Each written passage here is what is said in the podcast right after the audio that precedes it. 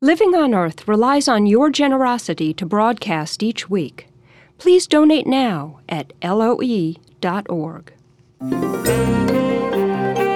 From Public Radio International, this is Living on Earth. I'm Steve Curwood. 2012 was the hottest year ever, beating the old record by a full degree, and it set new highs in terms of the dollar cost that wild weather and drought racked up. Of the overall $160 billion in economic losses worldwide from natural disasters in 2012, $110 billion were in terms of damage in the U.S. alone. Also, coming to a bike path near you sometime soon, the Elf. It's a pedal and solar powered tricycle riding a bicycle is problematic. You're out in the open, you don't have protection from the sun. And this wonderful invention, the ELF, you're actually enclosed just like a little tiny car, and you've got solar power assistance to get up the hills. What a great, great idea. We'll have those stories and more this week on Living on Earth. Stick around. Support for Living on Earth comes from Stonyfield Farm. From the Jennifer and Ted Stanley studios in Boston, this is Living on Earth. I'm Steve Curwood. Well, it's official. 2012 was the hottest year ever recorded in the U.S. and the second most severe in terms of extreme weather. It was also one of the most expensive years on record for damage caused by natural disasters. And 90% of the insured property damage around the world occurred right here in the United States. We turn now to Ernst Rauch head of the Corporate Climate Center for the reinsurance company Munich Re, to explain why the U.S. was hit so hard by weather damage and why an insurance company needs a climate change expert. Well, as a matter of fact, Munich Re is analyzing the impacts of climate change on our business, our reinsurance business, since the 1970s. So that's more than 30 years. And the main reason is that we are one of the largest risk transfer companies when it comes to natural disasters, and that includes, of course, meteorological disasters like windstorms and, and flooding. And obviously, climate change has already an impact based on our own data and research on the losses and development of losses of these perils over the last decades. Now, I want to talk to you about a report that your company recently issued uh, that points out that more than 90% of all the insured property damage in the world occurred in the U.S. last year. Why is that? Indeed, uh, 2012, the natural disaster statistics were dominated by weather extremes in the United States. Worldwide, we recorded some $65 billion of insured losses from natural disasters, out of which almost 60 billion were in the US. And in the US, you had two major events. The one was Hurricane Sandy, and at this point in time, the insured losses alone for this event are at uh, some $25 billion. The second major natural disaster uh, was the drought affecting mainly farming business and the agriculture sector, out of which the insurance industry paid some 15 to 17 billion dollars and that compares with an average payout in the agriculture sector of 9 billion. So the excess losses difference between 15 to 17 and 9 that's most likely attributable to the drought uh, in the farming business in 2012. So you're talking about the insured losses here. Mm-hmm. How big are the uninsured losses from these disasters? In 2012, worldwide, the overall economic losses from natural disasters were at about 160 billion US dollars. So there is a gap between the overall losses of 160 billion dollars, out of which 65 billion were paid by the insurance industry. And the difference between these two numbers, that's actually either paid by governments in terms of uh, subsidies or loans, or they are paid out of, of private uh, customers who have to carry by themselves uh, the loss burden if they are not insured properly. Of the overall $160 billion in economic losses worldwide from natural disasters in 2012, $110 billion were uh, in terms of damage in the U.S. alone. Why is the United States uh, suffering so much economic loss from natural disasters? Well, the U.S. have all kinds of natural disasters. That goes from uh, tropical cyclones uh, like Hurricane Sandy to tornadoes. You have flooding events, hailstorm events, all kinds of meteorological events. And other parts of the world, if you think about Europe, for instance, we do not have tropical cyclones like uh, Hurricane Sandy. We have very little tornado activity, and that makes some regions like Europe less exposed to meteorological disasters compared to the United States. Now, these numbers have been going up over the years. Why is that? Well, if we go back for the last 30 plus years in our database, the number of meteorological disasters worldwide has uh, more than tripled over the last three decades. And uh, by the same time and in the same period, the number of geophysical events like earthquakes or volcanic eruption has not really changed. And that's indeed to us a strong indication that the frequency and severity, both of severe weather events worldwide, has increased over the last decades. As we're speaking, the horrific fires are sweeping across uh, New South Wales and other parts of Australia. The local weather authorities had to add categories of heat warnings for folks, uh, coming up with different color codes for the maps. One, I believe, uh, to reach to 56 degrees Celsius, which for folks here in America, that's like 133 degrees. What's going on? Yeah, what we currently see in Australia, in many places in Australia, are new records in terms of high temperatures. This is now for the ongoing season, but if we go back just to 2012, also the United States experienced the warmest year on record. And these are the sort of developments and, and records which concern us as a risk taker because uh, this could already have a link to climate change and will give us a bit of a forecast or insight into what could happen in a warmer world uh, over the next decades and, and centuries. In a warmer world, we will most likely see more of these events. What would you like to see the U.S. government do in terms of addressing climate change and the mounting costs associated with it? I think two tiers of a strategy have to be addressed. The one is the mitigation of future losses and the vulnerability of societies, of cities, of people uh, when it comes to natural disasters. And that can be done by improving building codes, land use planning, uh, protection measures. And the second tier of a strategy is the reduction of greenhouse gas emissions. And this will only have an, a positive influence uh, when it comes to our next generation, so our children and, and grandchildren, as greenhouse gases like uh, CO2 remain for more than 100 years in the atmosphere. Ernst Rauch is uh, head of Munich Re's Corporate Climate Center. Thank you so much for taking the time today. You're welcome. It was a pleasure. And uh, how much snow do you have there in Munich? Uh, right now it's only raining, so we have got absolutely no snow here in Munich. It's green and gray and rainy and warm outside.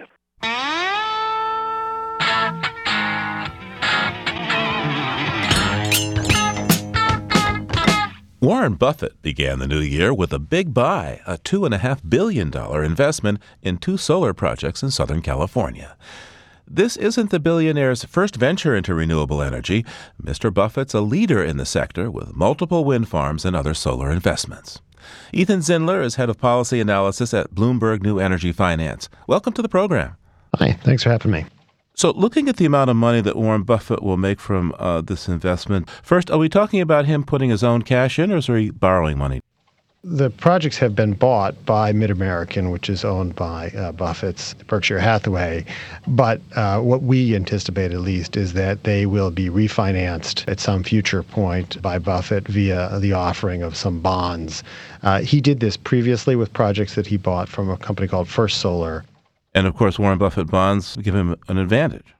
Yeah, so if you're Warren Buffett, you can borrow money for usually a pretty good interest rate. You know, that's part of the strategy here. But I think, you know, in, in fairness, I don't think that he's exploiting, you know, or Mid American is necessarily completely just exploiting the fact that this is Buffett. What they see, and I think a number of investors are starting to see, is that large scale solar projects that are going to produce a reliable amount of power and have signed contracts to sell that power at a fairly generous rate are pretty low risk investments that can offer a good return. And then they get the extra bonus of the fact that people, you know, understand that Warren Buffett does not invest in things unless he thinks that they uh, offer a good opportunity. How important was it that he signed on the dotted line just after the so called fiscal cliff in Washington? Uh, I don't think actually the two are connected. The key tax credit or subsidy for the solar industry is what's called the investment tax credit. And essentially, it allows developers to take a 30% credit off the cost of their project. So if you're building a $100 million project, uh, essentially $30 million of that cost can be reduced from your future tax bills. And so that's a pretty generous subsidy, of course, and it's one that the solar industry actually has on the books for the next several years. Uh, it was not one of the things, though, that was on the table in the, uh, the recently concluded fiscal cliff discussions. So, California opened its carbon market at the beginning of this year. How do Warren Buffett's new solar acquisitions fit into this market? How are they affected by this market? To some degree, they're a little bit apples and oranges in the sense that, you know, California has on the books its own aggressive, what's called renewable portfolio standard to install certain amounts of renewable uh, power generation.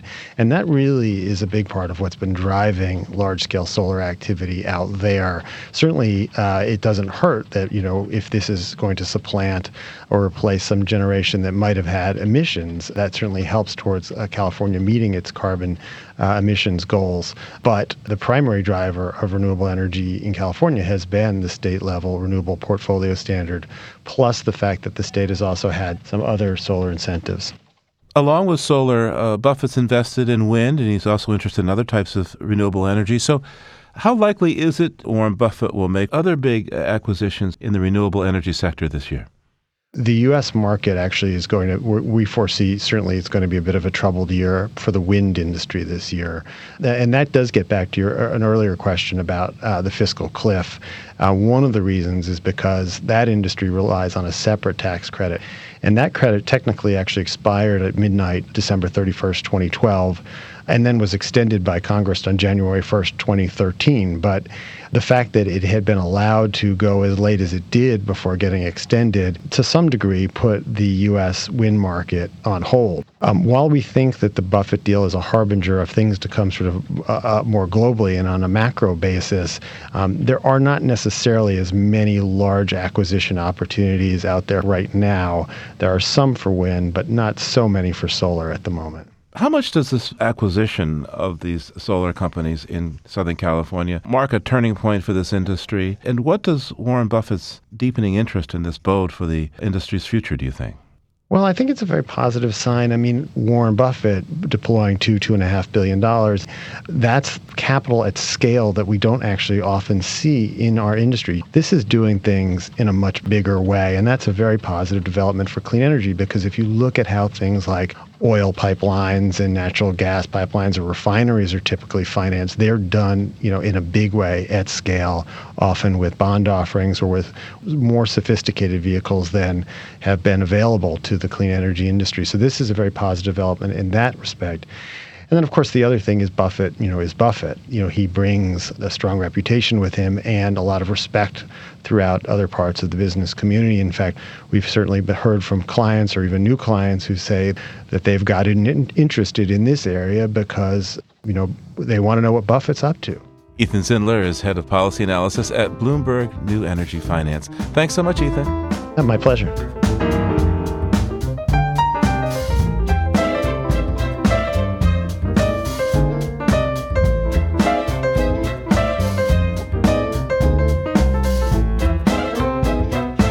Just ahead, First Nation activists in Canada are organizing flash mob drum circles and dances, but it's hardly a celebration.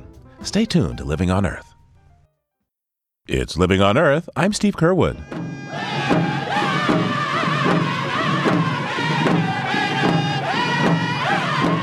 Canadian First Nations folk and friends recently drummed and chanted in a flash mob at a shopping mall in Winnipeg to protest Canadian government policies.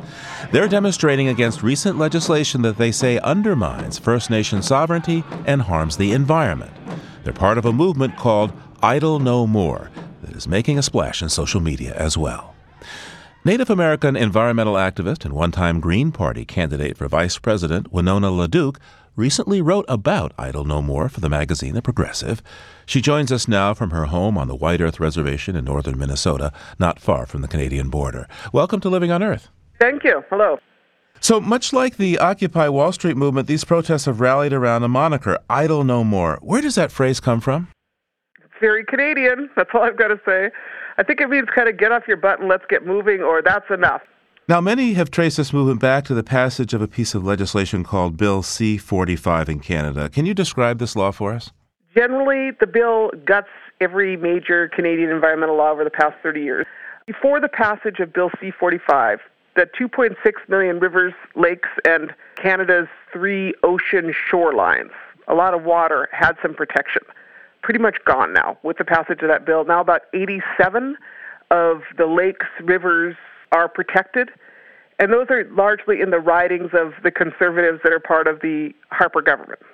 First Nations are really at the front end of a lot of the assault on the land and the water since First Nations are the people that live in the places where the mines are, the tar sands, the you know destruction that is around Sarnia of you know 62 chemical plants just inundating these tribal communities. They're at the front end of it, and they're saying, you know, not only did you just gut the laws, but you didn't even ask us, and you have some legal obligations under international law, which are called treaties, to talk to us about anything that affects our lands, our territories, and the rights that were reserved and protected under those treaties. What are some of the other deeper concerns that are motivating this movement? Well, the general, you know, inequality that exists in Canada. You know, you're looking at these communities, for instance, Theresa Spence, the chief from Attawapiskat First Nation, which is a Cree village up on James Bay. She is, you know, from this community that has 1,549 residents. A third of them are under 19. They've been through we'll go with hell. That's what I would describe the colonial policies of Canada. You treat them like third class citizens in their own country. They're living in tents. They don't have sanitation. The village next door is importing water because they've got E. coli contamination in it. You know, you have basically third world conditions. And then you add to it a diamond mine. De Beers, largest diamond mining corporation in the world, has moved into the north, is bringing billions of dollars worth of diamonds into markets.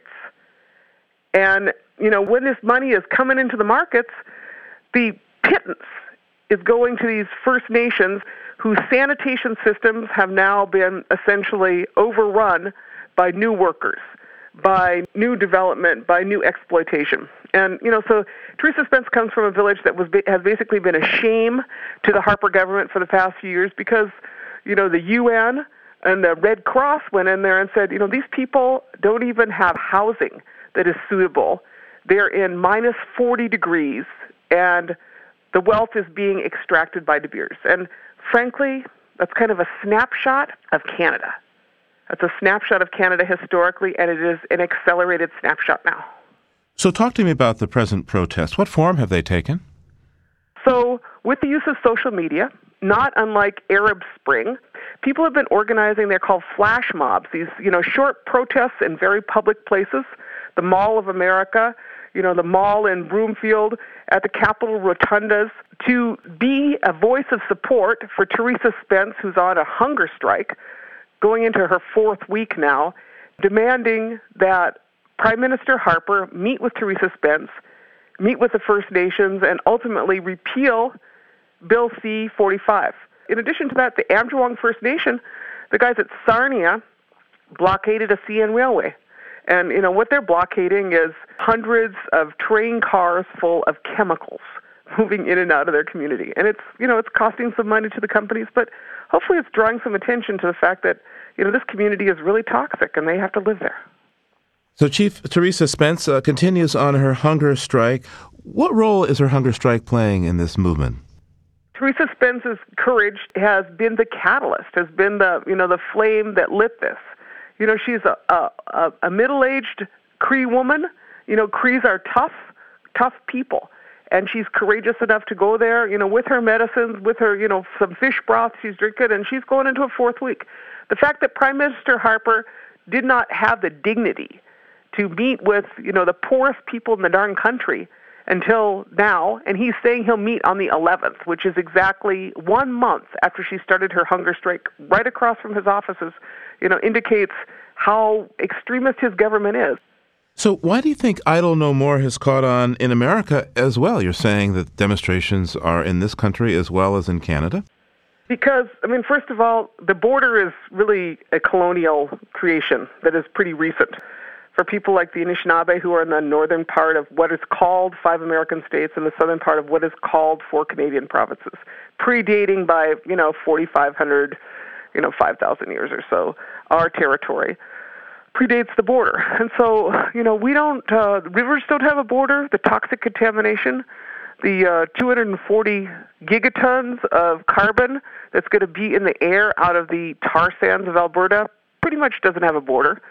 And frankly, Native people in this country are looking at some pretty dire circumstances too.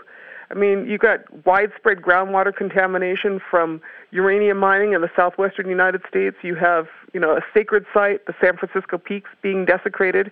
You have Rio Tinto Zinc, huge mining corporation, about to lay to waste a chunk of, you know, the Upper Peninsula of Michigan, where the Keweenaw Band of Ojibwe have been fighting for a decade. You know, so we have very similar circumstances. Where do you think the Idle No More movement is headed? Well, hopefully it's headed for the repeal of Bill C 45. Hopefully it's headed for some dignity and negotiations with First Nations people for some cleanup, some security, for land rights, for water rights, for ecosystems, some reparations for all that wealth which has been pilfered, you know, over the past 50 years by major mining corporations with the blessing of the Canadian government. And hopefully it's going to educate some Canadians and some Americans so that these issues, which, you know, they are native issues, but really they aren't making any new water.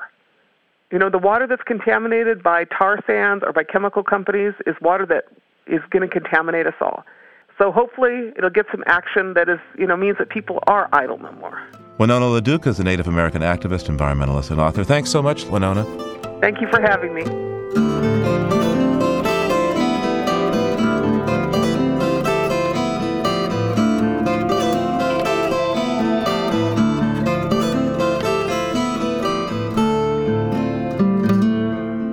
So, among your New Year's resolutions, maybe there's one that has to do with getting more exercise. Getting out on a bike, perhaps.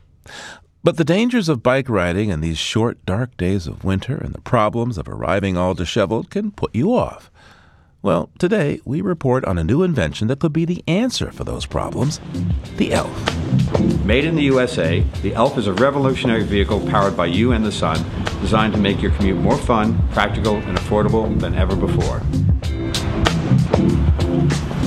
It can legally go anywhere a bike goes, and its three wheeled stability allows for tight cornering and easy transitions from trail to street. That video is from the Kickstarter campaign launched to raise $100,000 to get the ELF off, or rather, I should say, on the ground. It sounded intriguing enough to send Living on Earth's Helen Palmer on the road.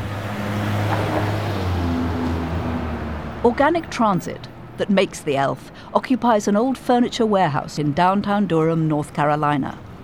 In the huge showroom window is what looks like a large green egg shaped motorcycle sidecar on top of a racing wheelchair.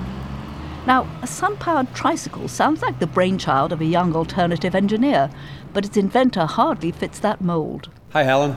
I'm Rob Cotter with Organic Transit. Rob Cotter's in his 50s, a, a slightly rumpled and unassuming looking engineer with plenty of hands on experience. Many years ago, I was working for Porsche and BMW, more on the race car side of things, and I was living in Southern California. And they were building the Gossamer Condor and the Gossamer Albatross, the Oh, pedal powered yeah, yeah. aircraft, not too far from me. So I kind of linked up with those folks. That led to a host of new possibilities. Cotter's a working inventor who's learnt many skills along the way. I became vice president of land for human powered vehicles. I built a 62 mile an hour tricycle about 30 years ago. And from that point on, I built lots of funky little vehicles. I learned plastic forming and composites. Uh, I put on the first solar car events, uh, races in the US. And um, once I realized people could go highway speeds at one horsepower, I realized how inefficient everything it is that we do. That realization and all that experience went into making this new alternative vehicle, the ELF.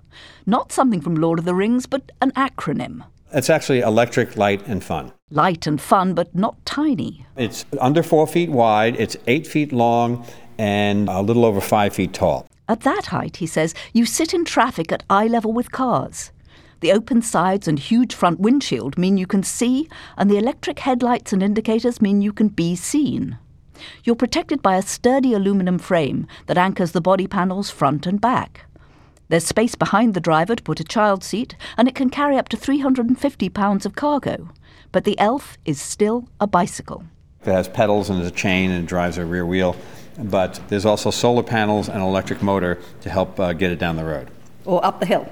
Or up the hill, um, or longer distance, or carry lots of, you know, cargo. Rob says the ELF gives people the choice of how much exercise to take. You can use the electric motor to help get up the hills on the way to work, so you don't arrive too sweaty, then let it sit in the sun for the solar panels to charge the battery.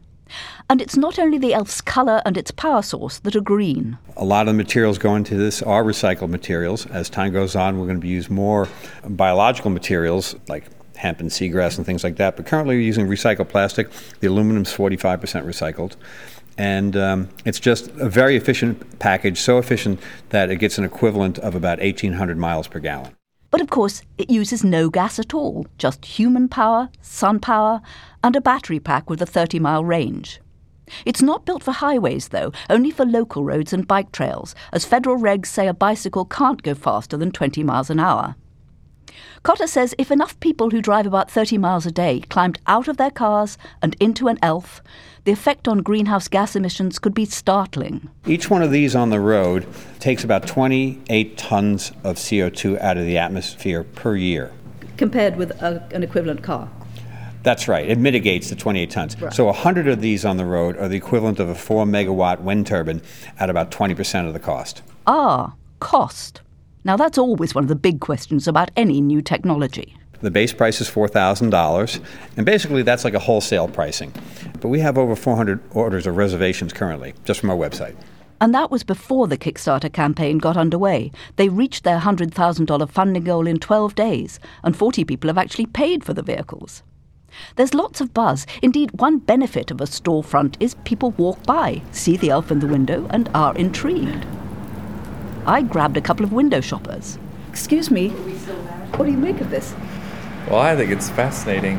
Um, it's kind of intriguing that you can be covered and fully protected and still just pedal your way to work or wherever. So. How about you? What do you make of it? I think it's exciting. Like when I was a little kid, I always wondered if you could make a car, like a, a car for real out of bicycles. So like to me, this is just like the it's like the sci-fi orgasm of the future is now, and I would I would love to have one. That's Tim Morris and Steve Berm. Steve's a school teacher. For now, he commutes too far on major highways to make an elf practical. But he says it could be a perfect set of wheels for his wife. And it's not only casual passers by who see the elf and like what they see. Bill Chameides, the dean of the Nicholas School of the Environment at Duke University, envisions the elf helping green the campus. Well, I think it's such a wonderful, wonderful concept. First of all, we want people to get out and bike, and it's good for their health and it's good for the environment. But riding a bicycle is problematic. You're out in the open, you don't have protection from the sun. And this wonderful invention, the ELF, you're actually enclosed just like a little tiny car, and you've got solar power assistance to get up the hills. I think it's a great idea. I would love to set up a thing where, for example, we had some of our students, for example, at the Nicholas School living in downtown Durham and did the trek over to the Duke uh, campus, which is a few miles, using these little elves back and forth. What a great, great idea. Professor Chameides says students aren't the only ones who could benefit. This kind of invention could give everyone from aging baby boomers to youngsters greater mobility, as well as helping to fight global warming. Back at Organic Transit's downtown factory, Rob Cotter explains another important feature of the ELF. We're trying to figure out basically how to do a bike factory in a box where we can, you saw how they nest together and ship and things like that, that makes them very transportable and be utilized by assemble points in downtown locations by low skilled labor. To make that possible, the ELF needs to be as modular as possible, with preformed components the frame, the electronics, and the body designed to just bolt or clip together. Rob pointed to the pile of panels along the sides of the showroom. This is one of the uh, Trilon bodies. So, Trilon is a composite of acrylic and recycled ABS. What's is ABS? Uh, a very conventional plastic. And this is a vacuum formed body, so whereas those other ones, like that green one there, takes us about two days to hand make the body, this one, they pop out every 20 minutes. They're making them all locally, along with the wiring for the battery and the electronics designed by mechanic Brian Highfill. Right now, I'm basically trying to make a bunch of quick disconnects. So if your turn signal switch breaks, you just unplug it.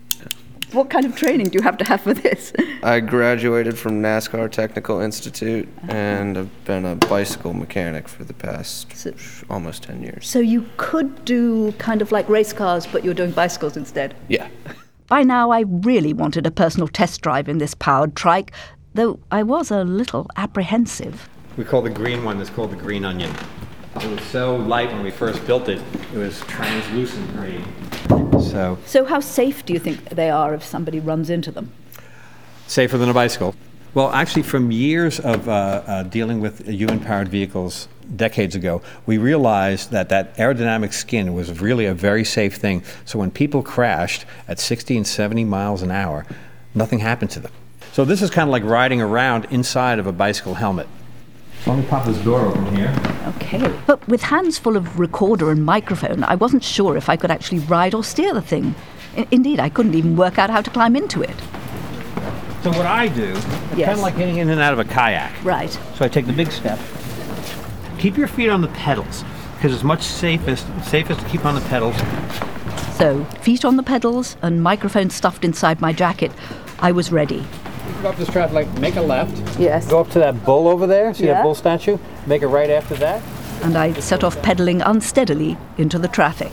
Oh, wow. Oh, okay, I've come to a red light, so I'm stopping. Oh, yes, she's letting me go. That's amazing. Okay, I'm turning in front of the traffic. Oh, wow. This is very wonderful. Okay, it's quite a bit of, of actual pedaling, so it's not easy, but I could, of course, put the electric motor on. Maybe I'll try that. Oh, yes. Oh, my goodness. I just put the motor on and it's great. Okay, there's nothing coming, so I can turn round here. Oh, it's easy. You get a hang of it in like three minutes. I'm being followed by a fire engine. Well, except for the fire truck, it was fun, but more challenging than I'd expected. And given the turn signals and the traffic, there was a lot to remember. But it's certainly easier than learning to ride a bike, and the electric power on the hills was great.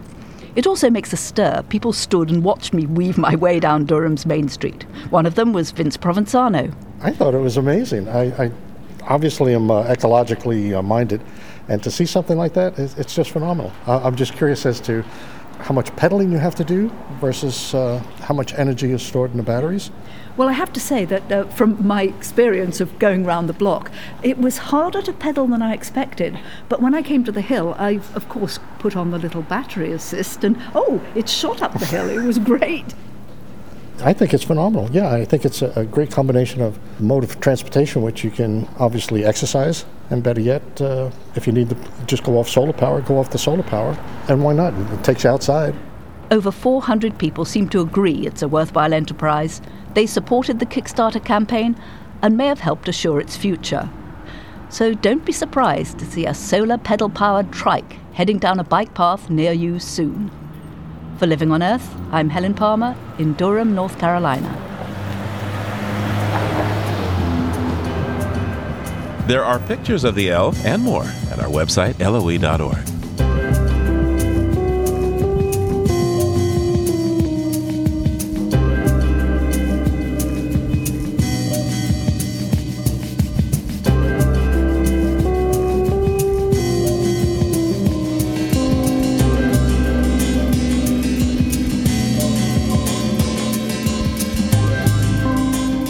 Coming up, some good news from the underwater world of coral reefs. Keep listening to Living on Earth. Funding for Living on Earth comes from the Grantham Foundation for the Protection of the Environment, supporting strategic communications and collaboration in solving the world's most pressing environmental problems.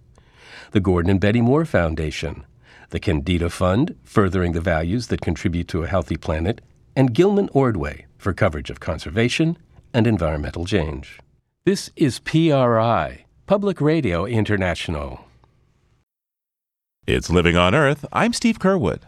For those of us who put on a few pounds or even a few kilos over the holiday season, there may be some consolation. It looks like the kilogram itself may be gaining weight. That's right. Scientists at Newcastle University in the UK have discovered that the original kilogram standard is ever so slightly heavier than it should be. Joining us now to discuss these findings is Dr. Peter Cumpson. He's a professor of mechanical engineering at Newcastle University. Welcome to Living on Earth. Hello. So, where did the kilogram put on the weight? Around the middle? Uh, I guess it does. It's a cylinder, so that's probably the best place for it. It's a cylinder of a, an alloy of platinum iridium. It was made in the late 19th century, and the surface of it, we think, has been gaining a bit of mass. Now, I have to ask you, Peter, we still have a single physical standard for the kilogram? That's right. It's the only one of the SI units that is still an artifact. It did used to be that the meter was defined by a physical artifact, but no longer. These days, the meter is defined in terms of wavelengths of light. To measure a meter, you have to count something of the order of a billion wavelengths of light. That's not really a problem. You can count that many wavelengths. But to do the same to make a standard of mass, you would have to count a lot of atoms orders of magnitude more atoms, 10 to the 26 or so, in order to make something about a kilogram. And that's really just beyond any counting scheme, electronic or otherwise, that we've got. The ultimate aim, of course, is to have all of the measurement units realized as in terms of atomic properties or fundamental constants like the speed of light or something. And unfortunately, that, that hasn't hitherto been possible with the, the standard of mass. So we still need a standard kilo. We do, and um, we therefore have to keep a good eye on what's happening at the surface and whether we're exposing it to anything which might cause it to grow. How can you tell that the kilo has gotten too heavy if the only thing you can measure it against is itself? That's an absolutely crucial point. We don't really know what's happening to it. We know what happens to it with respect to other kilogram artifacts made at about the same time. But in principle, one can only measure the differences between them. What we've done is to take samples of platinum iridium alloy and place them in similar environments, in similar laboratories, in fact, in the same laboratory in some cases. And the result is that you pick up two kinds of contamination. Um, and we think that those two kinds must be present on the at least a, a good fraction of the national standard prototypes, which are held by all of the developed countries. One of those types of contamination is, as you'd expect, a kind of carbonaceous contamination, or, or, or dirt, we might just call it, which is um, the same kind of carbon that you get on any surface exposed to air. Aha, carbohydrates for the kilo, huh? Perhaps not, not very nutritious carbohydrates, but they are carbon based. The other form of contamination is, in fact, mercury, which is a bit of a surprise. But of course, the, the laboratories where these kilograms are kept often the scientists have to make careful measurements of temperature and pressure. Until recently, has all been done using mercury thermometers or barometers. So, probably over time, it's quite likely that these have, one or two of these have been broken and led to a, a certain background of mercury vapor. And mercury forms a nice alloy with platinum, so that we've certainly found that very rapidly on clean pieces of platinum and platinum iridium alloy, uh, a mercury layer forms. What's the scale of this weight gain of the kilo? How serious a problem is it? It's certainly in the range of tens of micrograms and probably of the order of 100 micrograms. So it's one hundredth millionth of a kilogram. If we were to imagine that we had 100 million kilos of gold in front of us, we'd be off by a single kilogram. That's right. It's very tiny. But there are one or two applications where it probably really is important to maintain something like that degree of accuracy. If you have a, a material which you you really need to make sure that you're receiving just as much material as was dispatched, then a good way of accounting for that is to measure it to weigh it before and after it's sent. So, in particular, things like nuclear materials, very important to weigh them very accurately so that you can make absolutely certain that none of it has gone astray en route. So, what's to be done to get the kilo on a weight loss program? Well, probably with the mercury contamination, there's not a lot that can be done now. It probably gained quite a lot of mercury contamination early on, and that's slowly increasing as the mercury diffuses into into the polishing layer near the surface.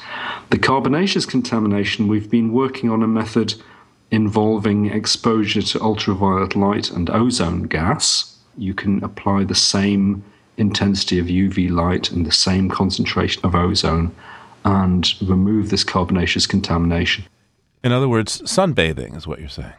It's a kind of sunbathing, particularly sunbathing in an environment which is quite rich in ozone. I wouldn't recommend it for humans, but it's very good for removing carbonaceous contamination. Oh, I see. I was hoping that maybe I could get rid of a few kilos that way, but. Um, I can tell you, you really wouldn't be happy to try that. It's quite an aggressive way of removing carbonaceous contamination from surfaces. Peter Cumpson is Professor of Mechanical Engineering at Newcastle University in the UK. Thank you so much, Professor. Thank you.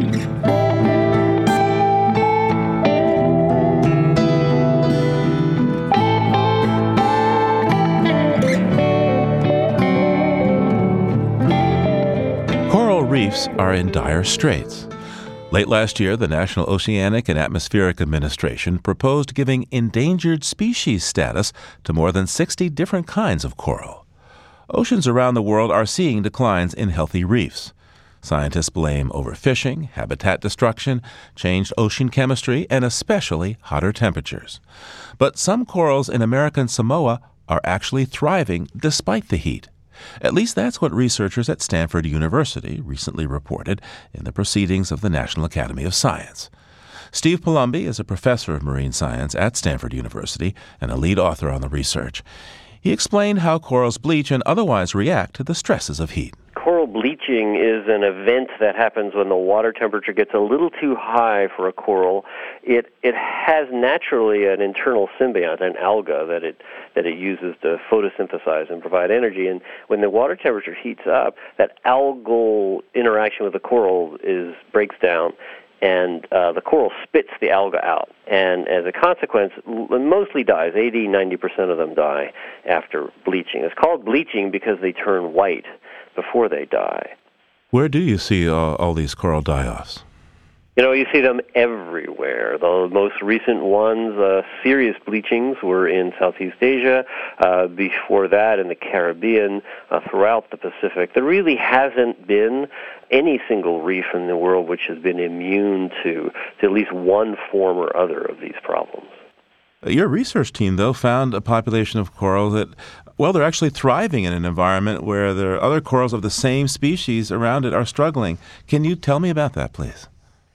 This is in a U.S. national park, the only U.S. national park south of the equator uh, in American Samoa, and the, the back reef lagoons in this park heated up during the summer to 33, 34, 35 degrees centigrade. In Fahrenheit, that's about 94, 95 degrees Fahrenheit, almost body temperature. And that's just way too hot for, for most corals. They will bleach and at much cooler temperatures than that. But the surprise was in these back reef lagoons, in this very hot water, um, there were dozens of species of corals thriving and growing and seeming to do quite well. So we uh, began approaching this area with a simple question How do these corals manage to live in such warm water? And what would that tell us about the potential of corals to do better in future warming oceans? Yeah, I mean, that is the question, isn't it? How, how do these corals survive when very same species just down the beach uh, don't? What we think is going on here is that these back reef corals experience heat spikes just about every day. Turns out that low tide in this part of the world is mostly during the middle of the day. And at low tide, the back reef lagoons quiet down, the water motion about ceases, the water becomes still and warm, and for those couple hours of low tide, the temperature spikes and then it cools off when the tide comes back up. And so we liken it to an exercise regime where a couple hours a day these corals have temperature exercise. They are exposed to high temperature. And our hypothesis is that this periodic heating is like a conditioning regime uh, that conditions them to be able to withstand longer term heat events. What about the possibility of simply transplanting some of these heat resistant uh, uh, corals to other parts of the ocean uh, to repopulate areas where their uh, species brethren are dying off? So that's a possible um, tool that could be employed in the future if we got really desperate about corals. The way I think about it, Steve, is that if this is happening and if it's a broad phenomena that most corals can do, it buys us a little more time. It buys us a, a few more decades to solve the global warming problem before corals are around the world way too uh, hot to survive. And corals, of course, are so crucial in the marine ecosystem, providing habitat for fish uh, that so many other marine species, and, and us humans for that matter, rely on. So if we can't figure this out, if we can't help coral adapt or figure out how this works, what would the ocean look like, say, 50 or 100 years from now? If reef corals were dead all, all over the world, those reefs would look like rubble fields covered in algae, uh, mostly devoid of the kinds of fish that are that are usually there fisheries in places around the world that rely on them uh, would collapse. There's about a billion people that rely on coral reefs for fish and uh, fisheries, either for income or for protein. Hundreds of millions of people get most of their animal protein directly from from coral reefs. They also provide an enormous amount of value for surge and storm protection. After Hurricane Sandy, um, the $60 billion in aid that is flowing into the Northeast is to help build storm protection. Well, coral reefs do this for free. They grow storm protection. Corals are going to be going through a pretty tough time in the future. But to be honest, it's the it's the human species that's going to have a much harder time. So I'm wondering just how old are corals in terms of biology and evolution, and uh, and if they've been through uh, different temperature regimes on the planet, might they have something to teach us? I think that's an excellent perspective, Steve. The corals, as a, as a group, have been around for a quarter of a billion years. They have seen a lot of change. And our approach to this has always been to say, uh, let's look out there in the world at the variation in marine organisms. They have lived in our very diverse ocean for a long time. Maybe they have some of the tools and some of the skills to react to changing climate uh, that we could use and that we certainly know about. So, so part of our mission here is to is to look for resilience in organisms to climate change, find out where wildlife is winning, and then use that knowledge to map resilience and hopefully use that to protect those areas that are more resilient uh, in the future. Steve Palumbi is professor of marine science at Stanford University. Thank you so much, Steve. It's a pleasure, Steve. Thank you very much.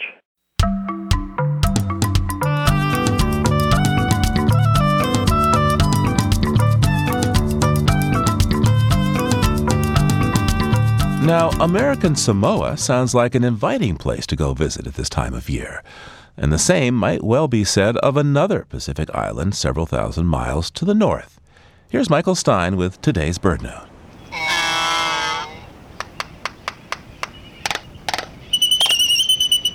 Welcome to Midway Atoll, more than 1,200 miles northwest of Honolulu, winter home to nearly a million nesting albatrosses. Gathered together, they make a splendid racket.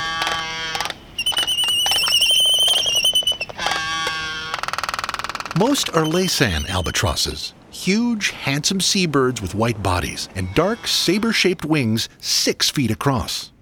Laysans return to Midway in November to breed.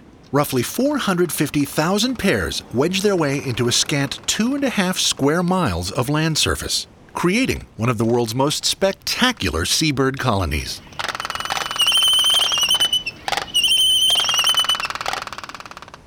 It may seem curious that Laysans nest in winter when most birds nest in spring and summer.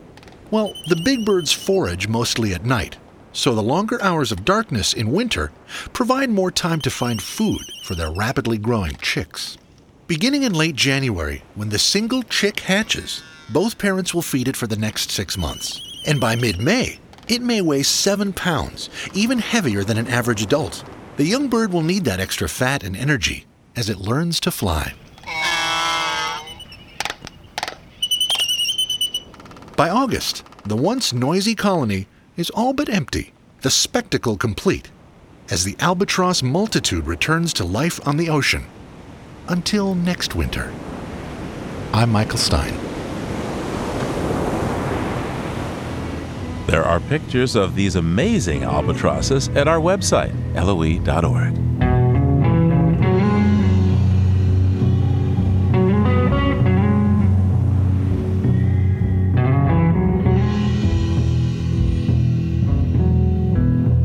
Earth is produced by the World Media Foundation. Bobby Bascomb, Emmett Fitzgerald, Helen Palmer, Annie Sneed, James Curwood, Megan Miner, and Gabriella Romano all helped to make our show. Jeff Turton is our technical director. Allison Lirish Dean composed our themes. You can find us anytime at loe.org and check out our Facebook page. It's PRI's Living on Earth. I'm Steve Curwood. Thanks for listening. Funding for Living on Earth comes from Stonyfield Farm, makers of organic yogurt, smoothies, and more. Stonyfield invites you to just eat organic for a day. Details at justeatorganic.com. Support also comes from you, our listeners, the Go Forward Fund, and Pax World Mutual and Exchange Traded Funds, integrating environmental, social, and governance factors into investment analysis and decision making. On the web at paxworld.com. Pax World for tomorrow. PRI, Public Radio International.